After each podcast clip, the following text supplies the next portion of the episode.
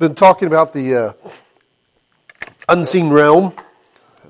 It's more than just angels. Angels is a job description. And a lot of this is stuff that I'd hinted to and got glimpses of, and it's just nice to have it kind of organized a little bit. And there was, because I know God's orderly, and I knew that heaven wasn't just chaos running around, that it would be there. But it's kind of nice looking and seeing, and then having some comparisons to how it might be. You know, we only know what we know, but we know who He is and how He is, and that He is orderly. And so one of the things we've looked at is He has a divine counsel, is the word that they had for it, to help Him decide things. Does He have to have it? No. He chooses to have it. Again, we use us for an example. You know, He could come down here and preach in every one of our ears, you know, what He wants us to hear and see and say, but He chooses to use people. A faulty method, because we are faulty creatures. But it's what He chooses. It's what He wants, and that's how He wants it to go about. Same thing in heaven. They turned out to be faulty creatures. You know, that they messed up too, and we'll look at some sayings that come from that. But they call it divine counsel. They're also called a court. They're also called an assembly. They're also called the sons of God. They're also called the sons of mighty. There's a lot of these phrases as I've gone through and had my eyes open to it. I read it, and it's in text all the time. And it's just like a lot of them we read past. And I guess it's just trying to wake up our sensitivity to, let's not read past that anymore. Let's take some time and think on that. There is a term in Bible study that the Jews have called a remez. And it's one of these times when you read a text and it catches you and you're kind of like, wait a minute, I think there's something else there. They call that having a remez. When you read a text and you're like, and it sparks you to enough that you're saying, I think there might be something deeper here. It's the Holy Spirit talking to you saying, look into that. Chances are there's a good nugget to be paid off if you would research that.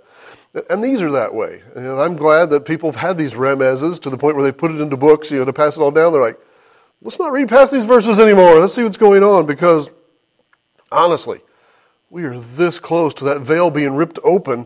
I mean, microscopic, and all of a sudden the supernatural and the natural being combined, and we're going to be lied to. Levi and Danny and I have a discussion group that runs throughout the week on Levi and Danny topics. And Brian, which means you're probably crazy. But one that we looked at, I've always been interested in UFOs and all stuff. 25 countries have disclosed that they're in contact with alien beings. That's like, and they're saying, when's the United States going to do this? And the Podesta emails, I was just reading through them. He's talking to Edgar, I forget his name, but one of the last astronauts on the moon. And he was pushing for disclosure. We need to, and he's coming to him as talking to Podesta as the one who worked on the Obama administration, who was being the head campaign coordinator for Hillary. She said she would disclose if she got elected. That was one of her campaign promises, and that what's going on, what connection they have. But his emails are through him and this astronaut, and the astronaut is schooling him, getting him up to date. You know, hey, they want to give us called 0 point energy. They want to give us the you know, how we can have energy for free, not be dependent upon oil. They call them not ETs, but ETIs, extraterrestrial intelligences, and they always call them nonviolent extraterrestrial intelligences, which is like, it makes you kind of scary if you have to emphasize that they're not violent. And then in one other one, there's an email that talked about them being, we need to teach you and school you between the celestials and the ETIs. They're different, and they're even acknowledging in these, if you kind of read between the lines of these conversations, that they don't think they're from another universe. They think they're from here in a different dimension. So they're being lied to. And a lot of the information that they're getting are from the Catholic Church, because the Catholic Church already claims to be in contact with them and saying that they're going to then give us the true religion. It's like, have you ever read this book? It warns about this kind of stuff, and yet that is going on. 25 countries, and one of the main ones I saw that shocked me was Australia has come out. So they have all this list. Just Google who all has disclosed. It comes up. It's not even hidden in there. And so we're on the veil to that being pushed down our throat, and it's going to tell you that the Bible is wrong. You're archaic for believing it. This is who they are. This is what they'll be doing. You need to get on board, or you're going to ban what you're thinking. That is dangerous thinking that you have if you're going by this book. And so we need to be on guard for it. So shame on us if we're not prepared for the supernatural and saying, where did this come from? There are other beings out there? And so that's part of my motivation, to be ahead of the curve, and I think the church always should be, because they're going to lie to us and say that they're from some distant thing, or there's some great grand plan and whatever else. And so we need to be on guard. What does God's word say? He has given us everything. Part of my thinking and even studying this is that maybe we read past it for so long because we didn't need it. You know, it wasn't going to be there. But as it gets closer in the last days, the Bible even tells us in the book of Daniel, knowledge shall increase. It's not just knowledge in general. That is increasing. Bible knowledge, the veil gets turned back. Books get open. We have technology we don't have before where they can open and read and verify. And so maybe that's part of it. And so these, I think, again, science has shown the chances of life in the universe besides us, slim to intelligent life out there. So, yeah.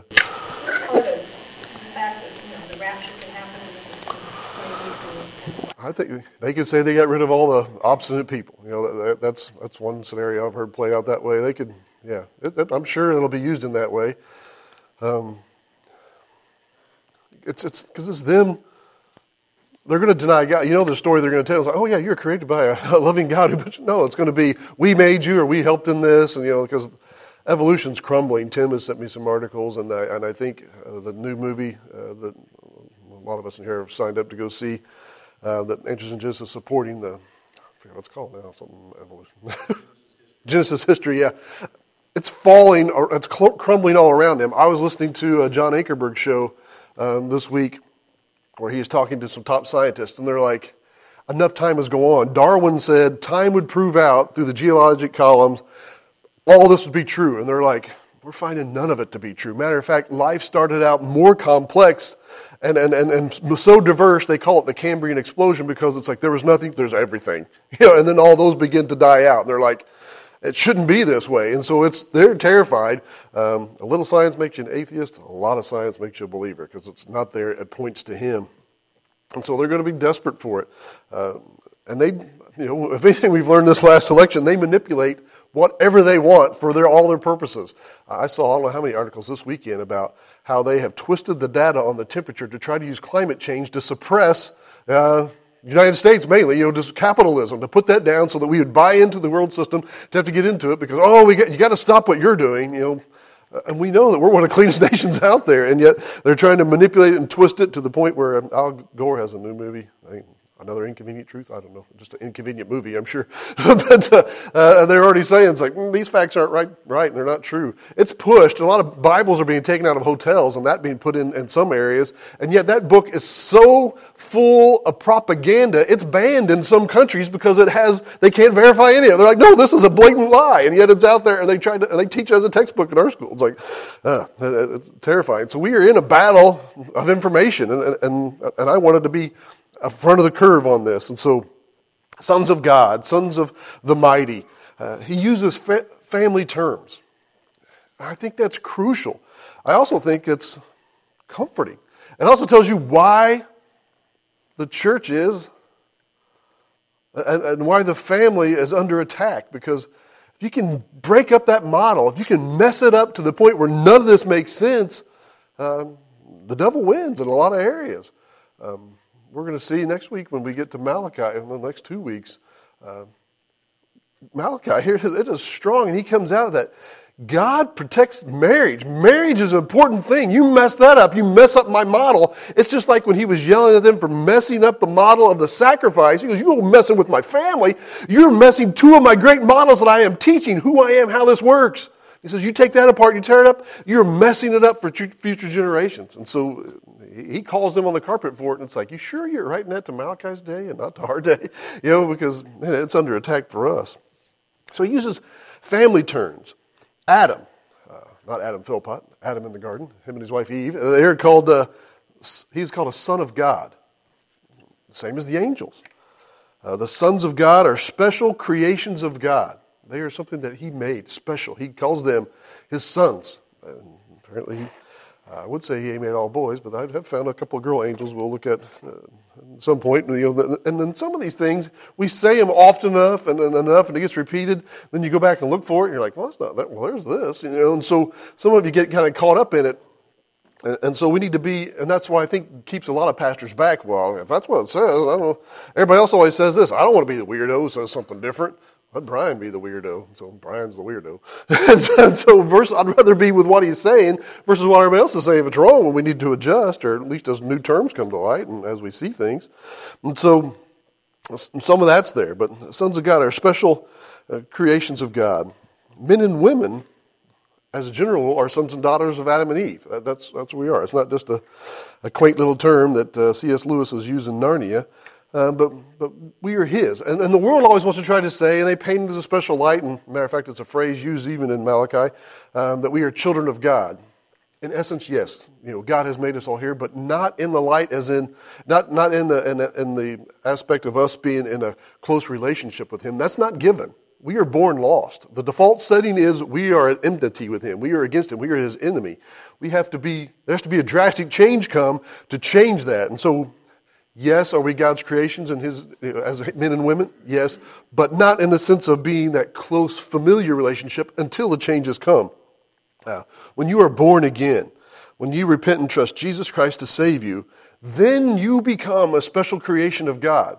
And I'm going to go through this with you again tonight because it's one of those, the first time I went through it, it made me feel better. It made me feel good, seeking how that was, knowing what God had done for me. I appreciate what Christ has done for me, and I'm glad that we will grow and we continue to grow in our appreciation for His gift. As we appreciate what He has done, the more we appreciate who He is and what He has done and sacrificed for us. But we are a special creation of God. Jesus Christ died for us. He changed us. He gave us a heart transplant. He took out our heart of stone and He gave us a new heart. He changed us in that way. We become a new creature. Look at Galatians 3, verse 26. Galatians 3,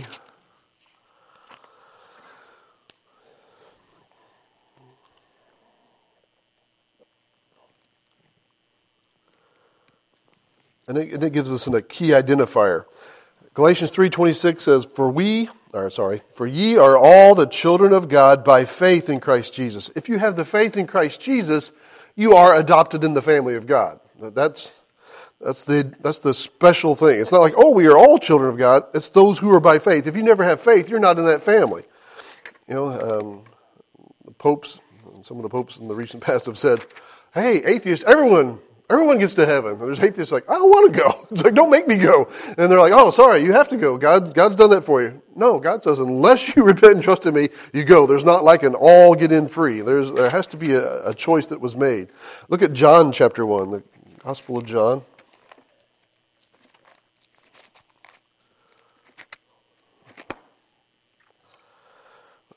John 1 verse 12 says, "But as many as received Him, to them He gave the power to become the sons of God, even to them that believe on His name." So the sons of God, sons and daughters of God, are those who believe on His name, those who have faith. We are adopted. We become changed. We become a special creation of God. We don't find this wording in the Old Testament. There's the sons of Israel, and you can be adopted into that, but this is different. Look at 2 Corinthians chapter 6.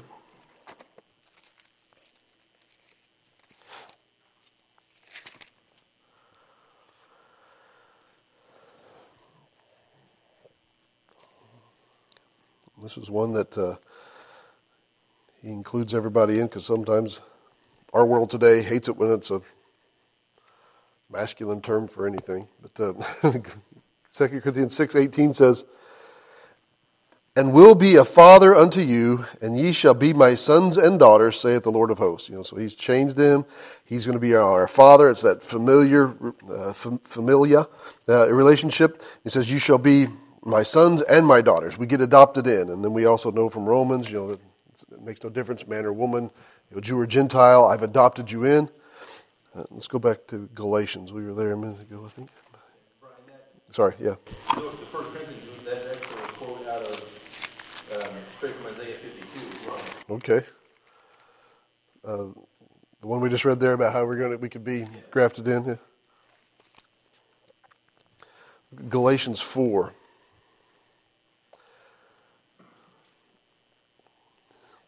Galatians 4, and we'll start at verse 4. It says, Galatians 4:4 says, "But when the fullness of time was come, God sent forth His Son, made of a woman, made under the law, to redeem them that were under the law." So we have to be redeemed, "that we might receive the adoption as sons."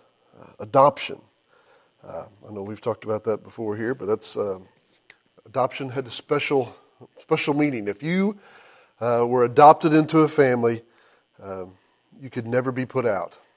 Israel had a deal where if you had a disobedient child, you can in essence divorce yourself from them. All right, we can't do anything with them. We turn them over to you. You know, we can put them out. You know, that's we've done all we can. You can cast them off in that way. But the exception was unless they were adopted. You could not put off an adopted son. God's like, that's cruel. We don't do that. No, you're adopted in. We don't want them to think that could be broken.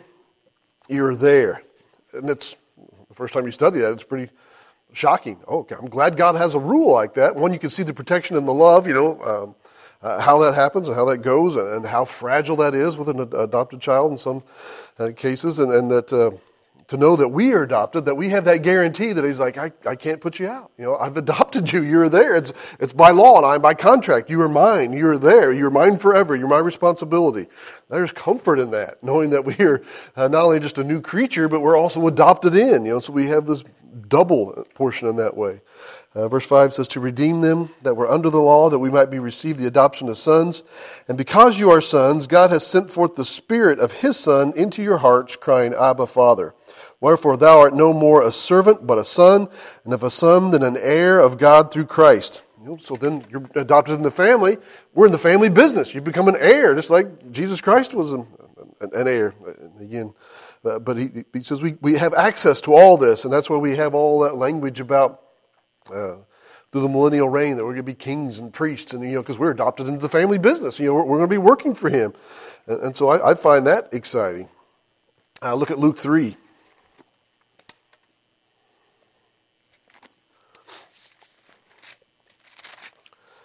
Luke 3 is the genealogy, and it's got unique wording that I just wanted to point out. I mentioned it earlier, but it's always good to see the Bible verse. At least that's my thinking. In Luke 3, look at verse, what do I got here? 23. Luke 3, 23. That's not it. I'm in Luke 2. No wonder that doesn't look right. 3, turn the page. And 23 says, and Jesus himself began to be about 30 years of age, being, as was supposed, I like that, as was supposed the son of Joseph, which was the son of Heli. He's not the son of Joseph, you know, because we know that he's the son of God. And I like that they put it in there. It's like, in essence, yes, he's born into this family, and Joseph raised him like a son, but he's not his son. He is the son of God. And then it goes through, and it uses Jesus here as the launch point. And he's going through, and Luke is proving that he is human. You know, that's what's different between his genealogy versus Matthew's genealogy. He wants to show that he is connected. He's 100% human. And we're going to see that this plays a pivotal role in his being Redeemer and with the sons of God, you know, that with this divine counsel eventually. And so he is showing here in this genealogical record that we are all offsprings. Offspring, I am an offspring. Levi is my offspring. I am my dad's offspring. Dad's an offspring of his dad. You know, and it goes back and goes back and goes back. Look at verse, let's pick one here, 32. Which was the son of Jesse, which was the son of Obed, which was the son of Boaz, which was the son of Salmon, which was the son of Nason. And you read this, and it's a little like, oh, okay, but it's neat that genealogy is all there, but we know those families. Verse 36. Which was the son of Canaan, which was the son of Arphaxad, which was the son of Shem, which was the son of Noah, which was the son of Lamech, which was the son of Methuselah, which was the son of Enoch, which was the son of Jared, which was the son of Mahalalel, which was the son of Canaan, which was the son of Enos, which was the son of Seth, which was the son of Adam, which was the son of God. Special creation of God. You know, he wasn't descended from anybody other than God. God took the materials of the earth, created Adam, put him in the garden. You're my son. He does the same with Eve. You know, he uses part of Adam's rib in that way. Everybody else was a descendant from somebody else. Adam was a descendant of God. He is the son. Is he an angel? No, he's not an angel. He's a man. But same identification that he's a special creation. The angels were a special creation, and then Adam was a special creation. You and I get that same distinction once we repent and trust in Christ. We become a special creation because we are a special creation in Christ Jesus, right? He's died for us. He's transformed us. He's made it into that, brought us into the heavenly realms because of that. You know, we have access to the Father's throne. So that puts us in that same camp. So we also have to remember when things are written and why they're written when they are. It's because God's order is never out of order. Look at Job 1. Book of Job. I referenced this last week, but I want to take time to look at it.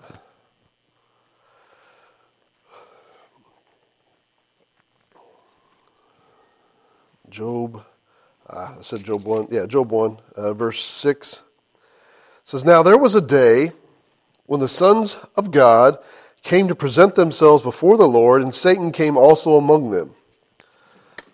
So apparently he has an appointed time. How often? I don't know. Is it like taxes? Every April 15th? I'm not sure when it is, but he has an appointed time where it's like, everybody's going to come and stand before me. This is present themselves. It means literally you have to stand there before them. He's going to ask you some questions, like going before a judge. You know, hey, what have you been, you know, you have to give an account. Which brings to light a lot of those parables that Jesus tells about masters and their servants. And the master comes, he's out of every account. What have you done with the 10 talents I've given you? And you have to stand and give an account. I folded a napkin and I buried it in the dirt. You know, I was afraid to do so. You know, and the other one, like, well, I gave it over to this. I know how you are. So he has that kind of accountability. He's done that.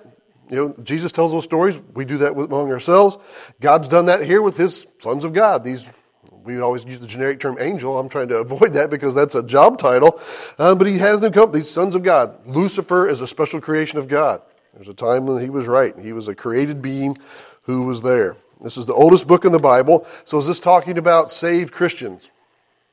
No, because that only happens, we only become the sons of God after Jesus Christ has transformed us, that he's made us, after he's satisfied all that debt. And plus, you know, he can call me up there. If he calls me up there, he's got to take me. You know, but this is different. This is taking place in the heavenly realm. Satan is a created being, and he's got to answer. Verse 7, "And the Lord said unto Satan, Whence comest thou?" Then Satan answered the Lord and said, From going to and fro on the face of the earth and walking up and down in it. He's like, I'm just roaming around. You know, and so he has to answer him. He's held accountable. Which is comforting. And I think we should take comfort from these verses in that Satan is on a leash. He can only go so much. And I take that as we have the accounts and we know that, you know, Satan's always, well, let me do this. And God's like, you can do that, but no more. You know, he draws a line that Satan cannot cross. And so they know who the real power is. Yes, are they trying to dethrone him? Yes, but they can't. So I don't know how they think they're going to win. They're delusional. But you know, they do this. You know, that's... They have to come before him because he calls them. Let's look at the one in chapter 2. Chapter 2, verse 1. Again there was a day, Job 2, verse 1. Again there was a day when the sons of God came to present themselves before the Lord, and Satan came also among them to present himself before the Lord. So it's like, hey, it's appointed time. I got to go. Oh, what day is it? Yeah, we got that meeting. You know, and so they all have to go, and he gives his account. And so it's like it's the rule. He must obey. You know, they have no choice outside of it. And so... Again, I don't know how regular, I don't know if it's annually, I don't know if it's twice a year, you know, I don't know from the events of when all that happened with Job, how fast it was that this came on him again. We're not given that, but, you know, they're there. Look at verse 2. The Lord said unto Satan, Whence comest thou? And Satan answered him, the Lord said, From going to and fro on the face of the earth, walking up and down in it, which you'd kind of expect, right? Oh, I'll give you the same answer I gave you last time. You kind of expect him to be a smart aleck. You know, I'm not going to reveal too much. I'm going to give you a very general answer. You know, but then, so God calls him and says, As thou consider my servant Job, verse 3, none like him. And again, verse 4, you know, and Satan answered the Lord and said, Skin for skin, yea, all that man hath will he give for his life. But put forth thine hand now, and touch his bone and his flesh, and he will curse thee to thy face. And the Lord said unto Satan, Behold, he is in thine hand, but save his life. You're like, oh, you can do all this, but you can't kill him. So sickness, disease, all that can come from the devil. It says so right there. You know, but he still holds him accountable. Satan can still go before God's throne. Satan is still called before God's throne. Satan is the accuser of the brethren. He goes up there and he can accuse us. Maybe there's days when he's called up there, and maybe there's days when he just shows up like, oh, did you see what Brian did? Oh, I thought he was one of yours. Look what he's doing. He'll go up there and accuse us. We have an advocate who then pleads our case. I paid for that. I know it was a future sin, you know, that he did, but that's under the blood. But he's still there trying to bring up and cause grief. But there's coming a day when he'll be banished from heaven. He won't be allowed up in there anymore. That's when Revelation tells us he knows that he is wrathful because he knows he has but a short time. He reads the book. Does he understand the book as well? No, because he's not like us. He doesn't have the familiar understandings where we can get it and we grasp it and we know it. It is written in code in plain sight. That's some of the better ones. It's like if I told Levi, I'm like, hey, we're going to meet at that tree, you know, where you put that box in the woods. You know, he and I know where it is because he and I were there and we did it. He's shaking his head. He knows what I'm talking about. You know, but because he and I know that, I can say it right in front of you and you're like, I don't know, it could be, there's a million trees in the state of Indiana. Who knows where that tree is? But Levi and I know because we're saying that. God talks to us in that terms. Here, you know what I'm talking about. Here's how it is. We get it. A lot of it, I think it's all here for him to study. He can listen in if he wants. I think maybe he stays away from hallowed ground spaces, you know, but we're here to talk about it, and he doesn't get it. He doesn't understand it. He might be one of those who's able to read the letter, but he doesn't understand the spirit behind it, that we get a different and a deeper meaning. And so I think that that's pretty cool. But there's coming a time when he knows enough that I'm going to be cast down, I'm locked out, and I got a short time. We got to get this program on, and that's when all hell breaks loose and probably pulls out all the stops. We'll look at more of that as we go deeper. Look at Job 38. So this is near the end. This is when God begins to speak. Again, I know it's a lot of our some of our favorite stuff here. He has a lot of different creation terminologies here that he reveals a lot of things that he does that we never would have considered before. Do you know why water, United States of America, on the backside of the world that you don't even know exists yet? You know, I take care of the animals over here that you don't even know about. Do you know? Have you ever tried my day? Have you made it rain once? Have you made the sun come up once? Have you made the sun set once? Tell me what all you're doing, all this knowledge that you have. You know, he's really dressed him down like, you don't know who I am and what I'm doing. And so, we gain a lot because of Job's experience here. Verse 1, Job 38. Then the Lord answered Job out of the whirlwind and said, "Who is this that darkness counsel by words without knowledge? Gird up now thy loins like a man, for I will demand of thee, and answer thou me. Where wast thou when I laid the foundations of the earth? Declare if thou hast understanding." It's like, how's all this working? Go ahead and tell me. Go ahead, tell me. Where's that working? Verse 5, "Who has laid the measures thereof, if thou knowest? Who has stretched the line upon it? Whereupon are the foundations thereof fastened? Who has laid the cornerstone thereof? Were you there when I created the world?" And he's like, just tell me how this all works. What's holding us all in our places? Our science spends a lot of time saying there must be dark matter. Dark matter means there's something. Space is a good word for space because there's just a lot of it. And we are too far apart for gravity to work and hold everything together as it does. So they say there must be some dark, there must be some matter out there that we can't see that is dark, non-reflective, that is holding these things together. What is holding this place together? Colossians 1 says, or is it 3? Colossians 1 or Colossians 3:16? I can't, 1:16 to 3:16 says that Jesus holds us all together. We, by him, all these things consist, and he's holding it there. And so he's asking them, they're still asking this question. You tell me how it's all held together. I brought something. Should I get my new? It's been quite a few years ago when I had my golden calipers. I made some out of popsicle sticks. I'm empty nester now, so I splurged and got me some metal ones. But it's one where you can explore the.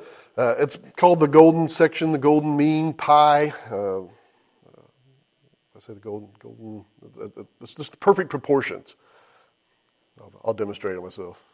But it's one of them where you can look at. I picked up a leaf going in the house the other day, and I probably spent a half hour measuring everything with this.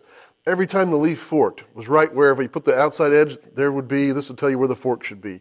The little veins on the back of an oak leaf, you put it on there. Every time it would branch out, it would tell me, right here's where it's going to go. God signed his handiwork. If I put it on my finger, it points from the, sometimes you got to flip them around. From the top to the bottom tells me where my knuckle should be. If I reduce it down to the next one, where my other knuckle should be. You can do it all out to your hand, to your wrist, to your elbow, to your waist, to your face, with a proportion where your eyes, your nose, how all this should be. You could do it on a spiral galaxy. You can do it on a nautilus, a shell that's cut in half. You can watch all the spirals. It's all the same. God has put his fingerprints over it all, and he has made it obvious that he has done it. Between the leaf on the tree to where the maple tree is where the bark starts and splits apart. Looks random, chaotic. God says, nope, it's in the perfect section. I put it in there. I placed that on it. If you want to play with it after church, you can. But it's just a fun little toy. I'm hoping to make some more popsicle stick ones. But it's like God's fingerprints are on it all. It's out there. But he's asking, all so much. Where was all this? Verse 7, he says, when the morning stars sang together. And we study a lot of the research we have now for planets and stars and everything else is through a radio telescope, not a visual telescope, through the sounds at light, through the light spectrum. We see such a small portion. But he says, and all the sons of God shouted for joy. Wait a minute, all the sons of God. Were Christians there then? No. So we're going back at the time when God created the world. The sons of God were created. We learned that. All the sons were God's were there, and they're all singing for joy, so they're all on board. So this is before Satan Sin enters in with him. He's on board here. He's like, yeah. And we know at the end of the creation week, God says it is good. It is all good, but that lousy, rotten Lucifer over there. No, he doesn't say that. He says it's good. It's all good. You know, and he rests on it. You know, creation is good. I've done this. And so there was a time when they were all in agreement, that they were all there, that they saw this and they knew it. And so there was a long time there where they couldn't use the evolution lie because Adam had talked with God. He had to wait till after the flood, and after that was all done. Now he can spin it on these non-suspecting morons of today, right? Oh, no, that just, you know, that made itself. You know, it makes total sense, right? You watch things make themselves all the time. No, you know, we don't see that, and yet that's what we're bought to believe. We're told to believe, you know, that something made itself from nothing.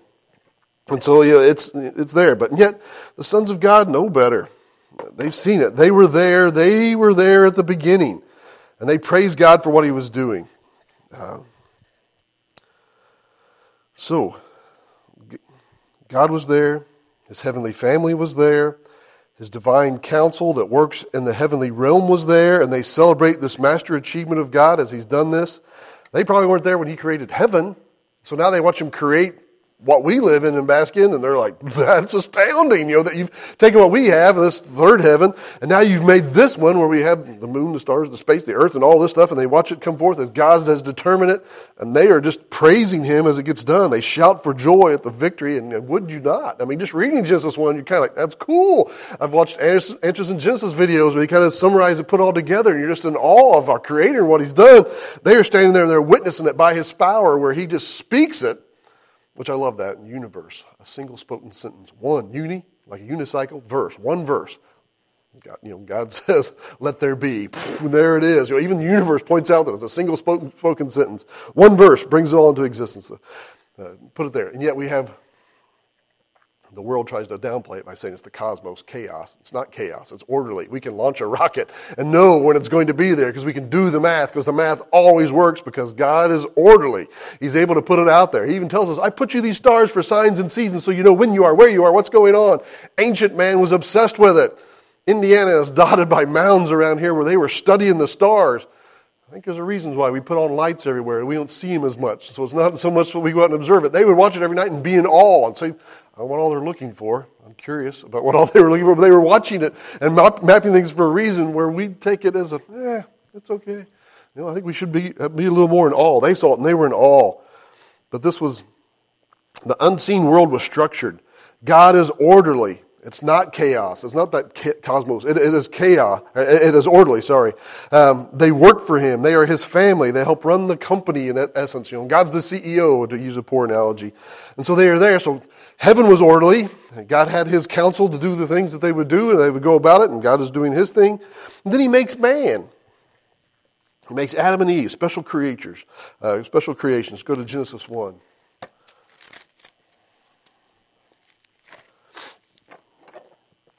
Genesis 1, verse 27.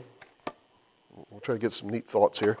Genesis 1:27 says, So God created man in his own image, and in the image of God created he him, male and female created he them, and God blessed them, and God said unto them, Be fruitful and multiply, and replenish the earth, and subdue it, and have dominion over the fish of the sea, and over the fowl of the air, and over every living thing that moveth on the earth. This is where he creates man, puts him here, and then he gives him his orders. Have dominion. Rule over it. Dominate. You know, that's one we understand, right? There's always you get a pack of dogs, there's a dominant one, dominating one, the alpha male. And that means that. Rule it. I'm putting you in this world now. You rule it. God's over everything. He has his heavenly divine counsel, the sons of God, to rule over the heavenly realm. Now he makes earth, and he makes Adam, and he's like, we're expanding the family business, a special creation of mine, a son of God, Adam. You are going to dominate the earth. This is your realm. And so he puts him in charge of it. They'll do it. Run my business. You know, put him here. Tells him to dominate. All these animals are underneath you. The fish, the birds, you know, the animals. You know, you're to be in charge. You're to be over those. You're to dominate them. You're to, actually, the definition of dominion goes on to even to tread it down, is that you are to bring it under submission. You know, you're to make it mine and rule it for me. We are to claim the earth in essence and rule it for and with God, because, you know, it's his. He goes, now rule it. I've made it unruly. I've given you a job to do, which excites me to no end. that God could just do something that I'm sure the ancient sons of God, when they were there, when they were shouting for joy when he made this, they're like, look what he made. They see what heaven is, and he makes this other thing. And it blows our mind. We had no idea. What could he do for us in eternity when he's like, oh, here's a job for you. Let me just make this. And we'll be like, I have no words. Words escape me. And now go and subdue that for me. It just thrills me to know that we have work to do, a job to serve him and not fail him. I think it just makes heaven all the more interesting. Genesis 2, verse 15 says, and the Lord took the man and put him into the garden of Eden to dress it and to keep it. And that's when he sees that he's without a mate, and he makes him Eve, and he puts him in there, and they're both naked and not ashamed. But verse 15, God has made Adam, and he's made him in the world. We know he's taken him from the dust of our earth. Adam means red man, in that he was red clay. Probably Dad says from Kentucky. But they're red clay, that other way that they're red man, Adam. And so he makes him out of the dust of the earth, and then he takes him from the wildness that is the world, and God's like, I'm going to make a special place. And God makes a garden, and then he puts him in the garden and puts him and Eve in there together, and Eve was made in the garden, so that's why girls are a little more neat and orderly. We were made wild and outside. Girls are placed inside, and so to made it that way, so that kind of explains some things. But God makes this garden and puts him in it. So God sets up a garden. Gardens don't just happen. It's not just, wilderness is called wild for a reason, because it was wild. A garden is organized. When you are in a garden, when you're in a well-tended garden. I like it. I still have fond memories of Garfield Park. I think going in the, it's still is, neat and orderliness there. I've liked every garden my parents have taken me to growing up, with the neat paths and the plants that are growing. There's something about that, seeing well-organized plants in that way. Even, seeing farmers around here, nice straight rows, And I remember riding with Gary, Danny's dad, and be pointing out, look how straight my rows are. That guy's a little crooked over there. So he's looking down, just want to make sure, take pride in your work. Keep it orderly, keep it straight and neat, and how it's going to go that way. You never did that, did you, Bill? But just orderly and straight and keeping it decent. It takes something. You have to weed it. He'd notice every weed in there. Dad had us, weeding the garden. We got our first garden down here. I remember we had the picture of it. It was pristine. It was all out there and clean. It takes a lot. You have to work at it to keep that out of there. Robbie likes to keep a garden. That's a lot of work. And so neat, organized, tamed, stuff that is there. And we have to dominate it. God did that. He went in and he had dominion over an area. He made it a garden. It was no longer wild. He established it. What all he do for that? I don't know. I'm sure it was fantastic. But, you can always see where man's hand has been. I didn't always realize it, but say you're on a hike. If you're going on a hike, and the boys and I hike Low Gap, and you can go back there, and you can always tell where people have been. All of a sudden, here's a spot where they've cleared out a spot. There's a clearing, there's some organized logs. You can see those around there. They've made a ring to keep the fire in, or maybe they've stacked up some logs. We've seen a couple little fireplaces like things that they've made, and maybe they've even trimmed the limbs back. They've cleared this way or that way, and you got a vine to swing on. All of a sudden, man's been here. You can see it. He's been there. He's organized it. He's cleaned it up, made it more of a living habitat. Maybe they've even dammed up the creek in some area and made some little thing with water. You get to see all kinds of stuff. I remember walking through the woods as a young boy and seeing all these trees in a straight row. I'm like, it's weird. Pine trees grow in straight rows. And Dad's like, man planted that, you moron. It's like the CCC. I didn't know. Yeah, the CCC. They had guys go out there because you'd be in the middle of the woods and all here's a patch of the tree. Maybe they always grow in a row. I don't know. So I got schooled. But, you could tell they'd been there. Oh, this is organized. And then think back. And that's been neat now. I've known that. Like, man, there was people who did this. I think... Danny, and your grandpa, one of them worked for the CCC for a while. I forget which one. I think Hollenbeck, maybe. One of them. One of them did that, I'm pretty sure. Went around and organized it in that way. And so it's neat. You can see it's been that way. And so God does this. He organizes the section and puts man in it. And he wants him to replicate that. Now go and make the world like this. Here's a home base. You're going to work from here.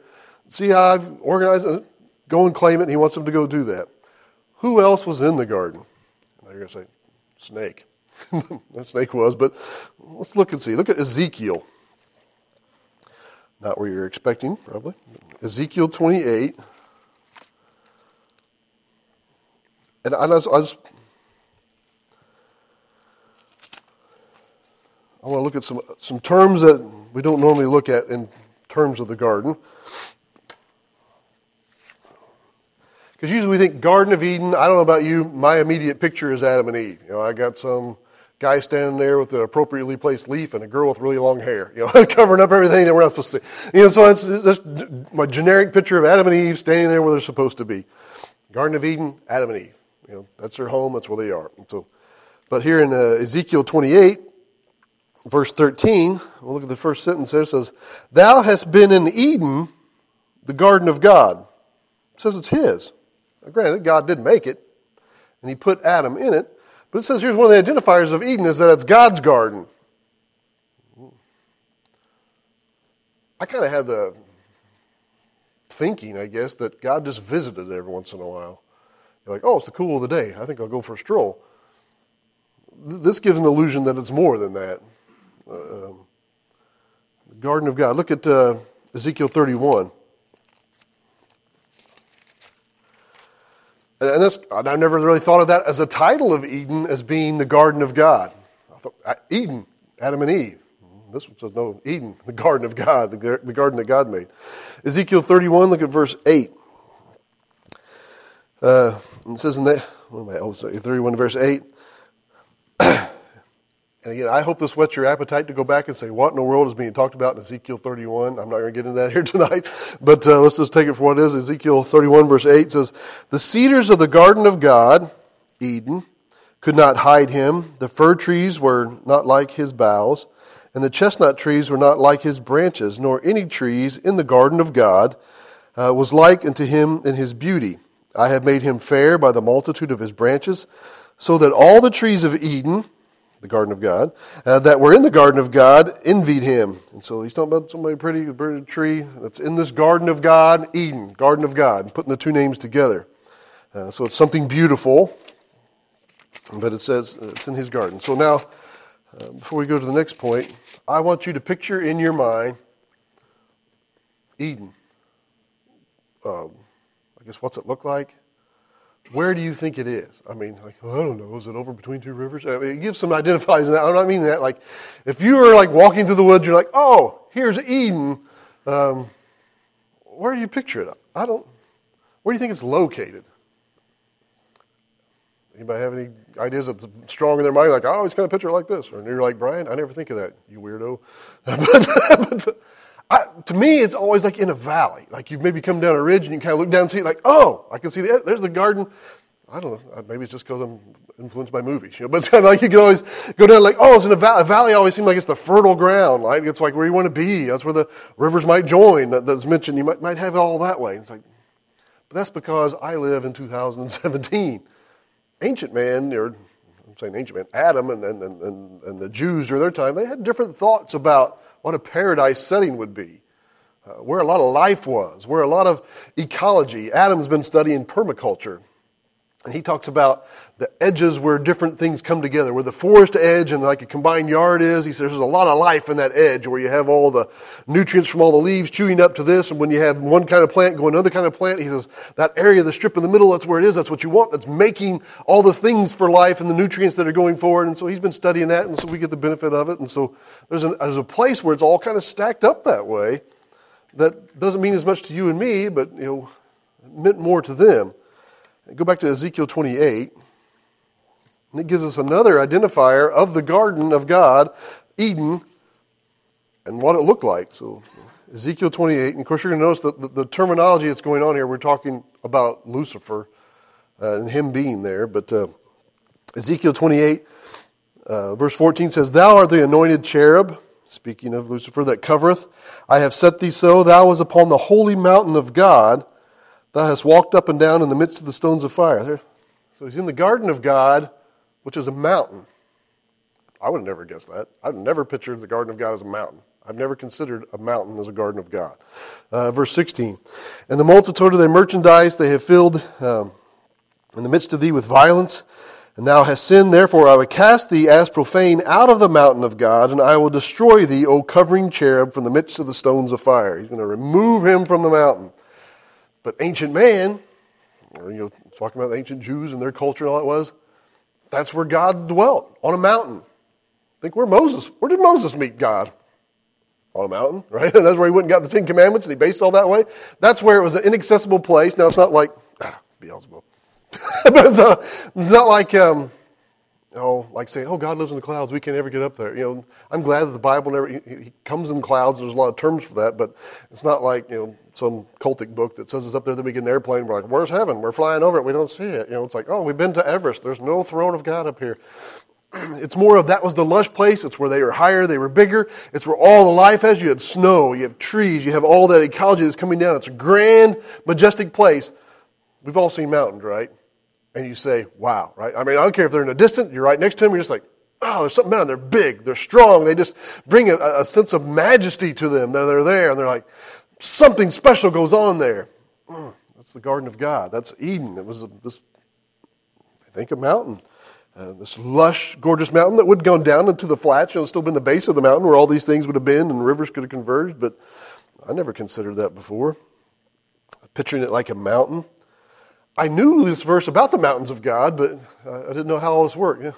I just to say, I mean, also, even from the time Moses met with God versus Adam and Eve, I believe, based on Scripture, mountains were different.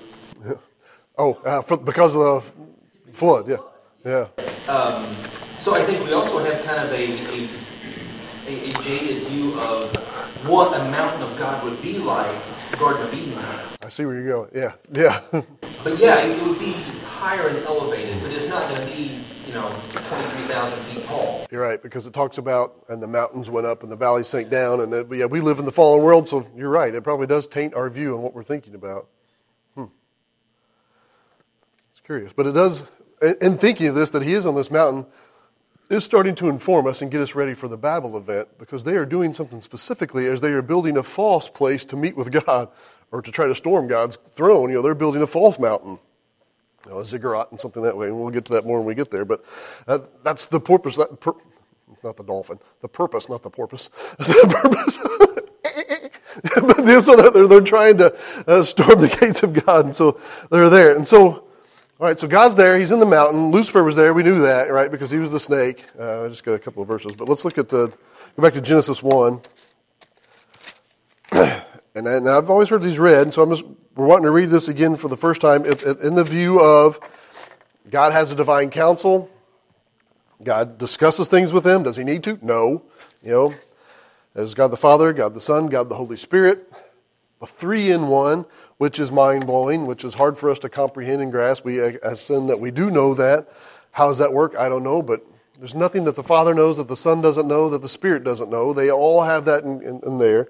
They don't lack for friendship because they have each other, but, how does that work? I don't know. They're in need of nothing, but they want to show and use their talents. He is good. He is loving. He is long-suffering. He is patient. He is kind. And so he made us so that he could, use those fruits, and show that. But it changes the way I read this when I know that there is a divine counsel, too. So Genesis 1, look at verse 26. And God said, let us make man in our image and after our likeness. And let them have dominion over the fish of the sea and over the fowl of the air and over the cattle and over all the earth and over every creeping thing that creepeth on the earth. Let us make man in our image. Who is he talking to? Is God the Father talking to God the Son, telling him something he doesn't know? Hey, I got an idea. He's like, all right, I had it too. Because apparently, they don't know something that the other one doesn't know. Could he have his counsel there that he's saying, hey, we're going to make him there? You're like, I don't know. I've never heard that, Brian. That's weird. I've never heard that before until recently either. But look at verse 27. So, again, God is the only one with the power to create.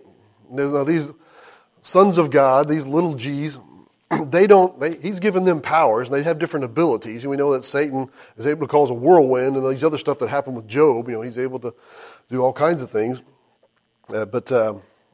He's not God. He doesn't have God's power. So God's the one who creates. And so he says, hey, let's do this.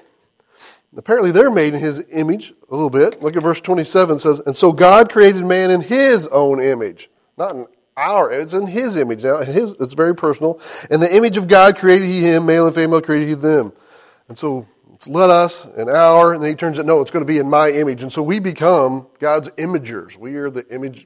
How does that work? I don't know. But we know that Colossians, Hebrews, Romans, 2 Corinthians, that Jesus Christ is the exact representation of God. He says, if you have seen me, you have seen the Father. You know, that I am the one on the team. He argues with the disciples about that. He goes, how long have I been with you that you don't understand this? You know, that if you've seen me, I'm that representation. And so don't take it because I said it, read it and look at it, but is he talking to them? And then God does and does the creation, and we see that the sons of God in Job 38 shout for joy once he does it. That's great, that's amazing, that's fantastic, we see what you have done. You know, but he's demonstrating for them. He's telling them what their plan is. Like, here's what we're going to do. He's not asking their advice. He's not asking their opinion. He's not even saying, hey, help me in doing this. He doesn't, because Christ does it all. Because we see that Christ is the one who's the creator, who does all this. And so they watch it happen. But he's there. But he tells us that we're in his image. And then he gives us this realm to take care of, this job. And we'll probably pick up there next week. But, yeah. So let us, the us is capitalized. Because it is Elohim. Like you said, he's not asking anybody else to help him. Uh-huh. Yeah, he could just be saying out loud, let us do this. He, they think maybe he's announcing it to this group, because I think there's two places. We're in, I can't remember the other one. Why is he asking permission? He's not asking permission. He's just declaring. We're going to make this in our image. But they're, what's your say, Dad? He said not capitalized. Mine's not either. Yeah, what's yours? And again, I'd always heard argued, oh, it's because this is a Trinity, this is a hint that there's a Trinity there, because it does say Elohim, which is a plural term. If we've looked at these sons of God are called Elohim. Matter of fact, maybe I'll take some time and go through that. And we look at all the, it's basically heavenly being. Anybody who lives in the divine realm is called an Elohim. It's like you live in that, you know, we're all in America. We're Americans. And so it doesn't, you know, God is different than all them because he is God who lives there. He is an Elohim of Elohims, you know, the Lord of Lords, King of Kings, God of Gods, and so He's above them all. But again, this is building our case on who these creatures are, who these beings are, what they might play into it. We're going to see what they're going to have a play here before the flood. And we're not going to talk on it as much, but I want to look at what goes on at Babel, because that sets us up for where we are now and what's going on in our world now and who we might be fighting against and more that we're fighting against. And so we'll pick up here next week, but think on those things and debate it and discuss it. And again, don't take it just because I said it. I want you to investigate it and see what it says. Let's just take the text from where it goes. We'll close in a word of prayer.